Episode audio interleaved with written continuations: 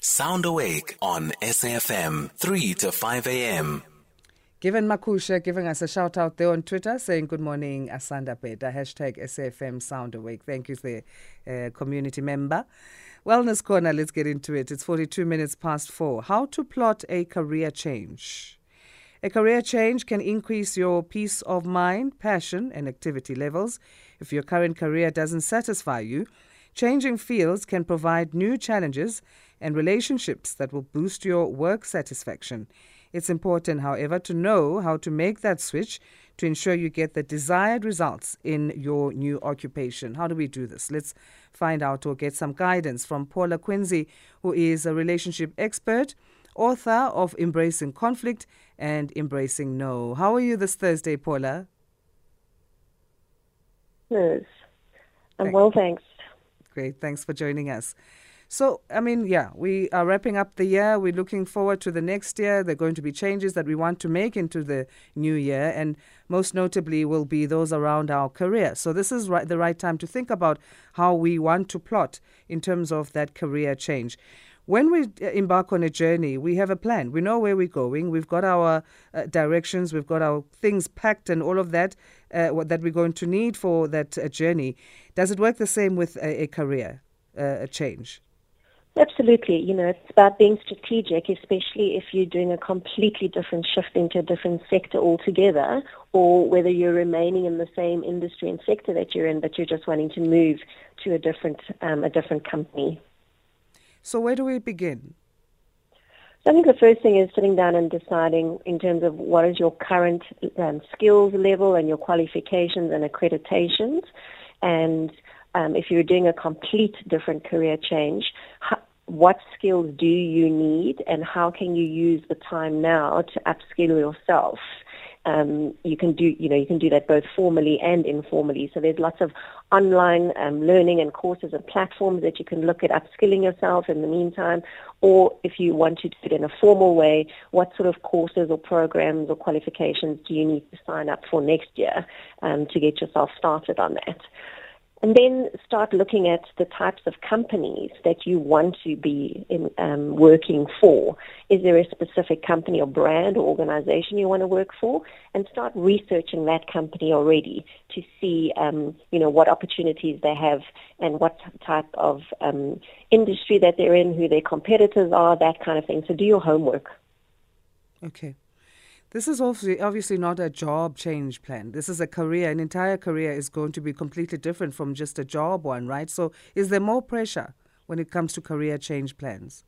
Definitely, because you know, especially when you start going for interviews, you might have to explain, um, you know, to the recruiters and or the companies why you're going through a career shift in a, in a completely different direction, and you know what qualifies you to do that. And especially if you don't have any experience in that industry, or if you don't have any formal qualifications, you know, how, how do you put yourself forward and sell yourself based on the value that you can bring to that organization? And how you can contribute.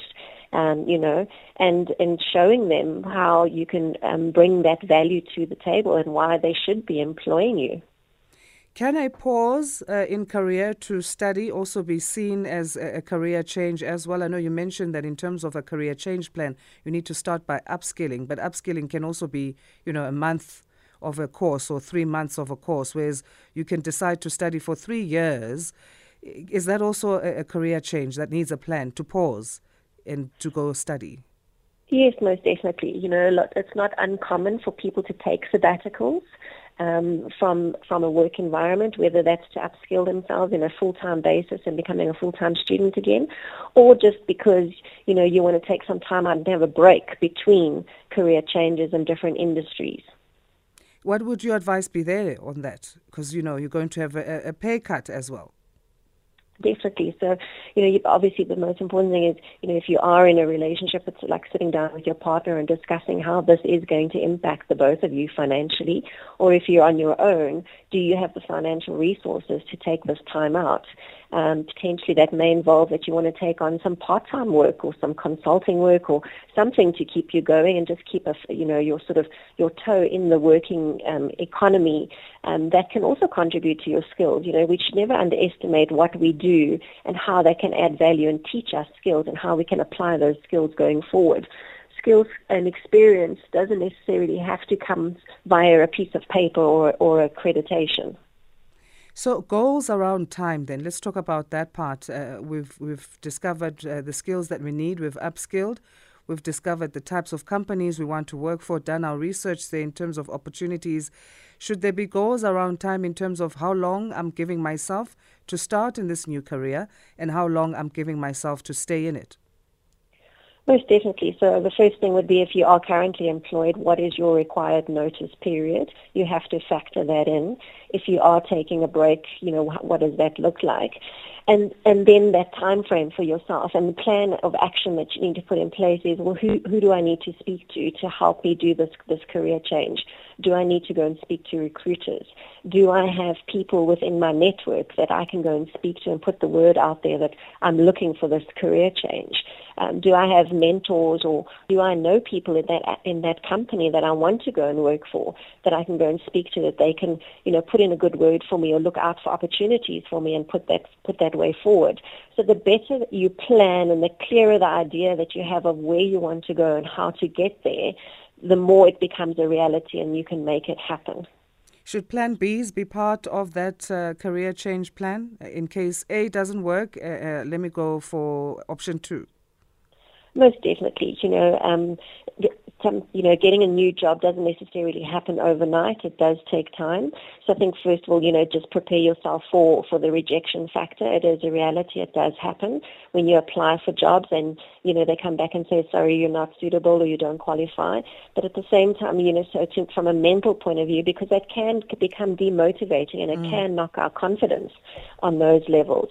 And then also to, um, you know, just uh, pace yourself, I think, in terms of um, how you're going about it. Don't create unrealistic expectations in the process.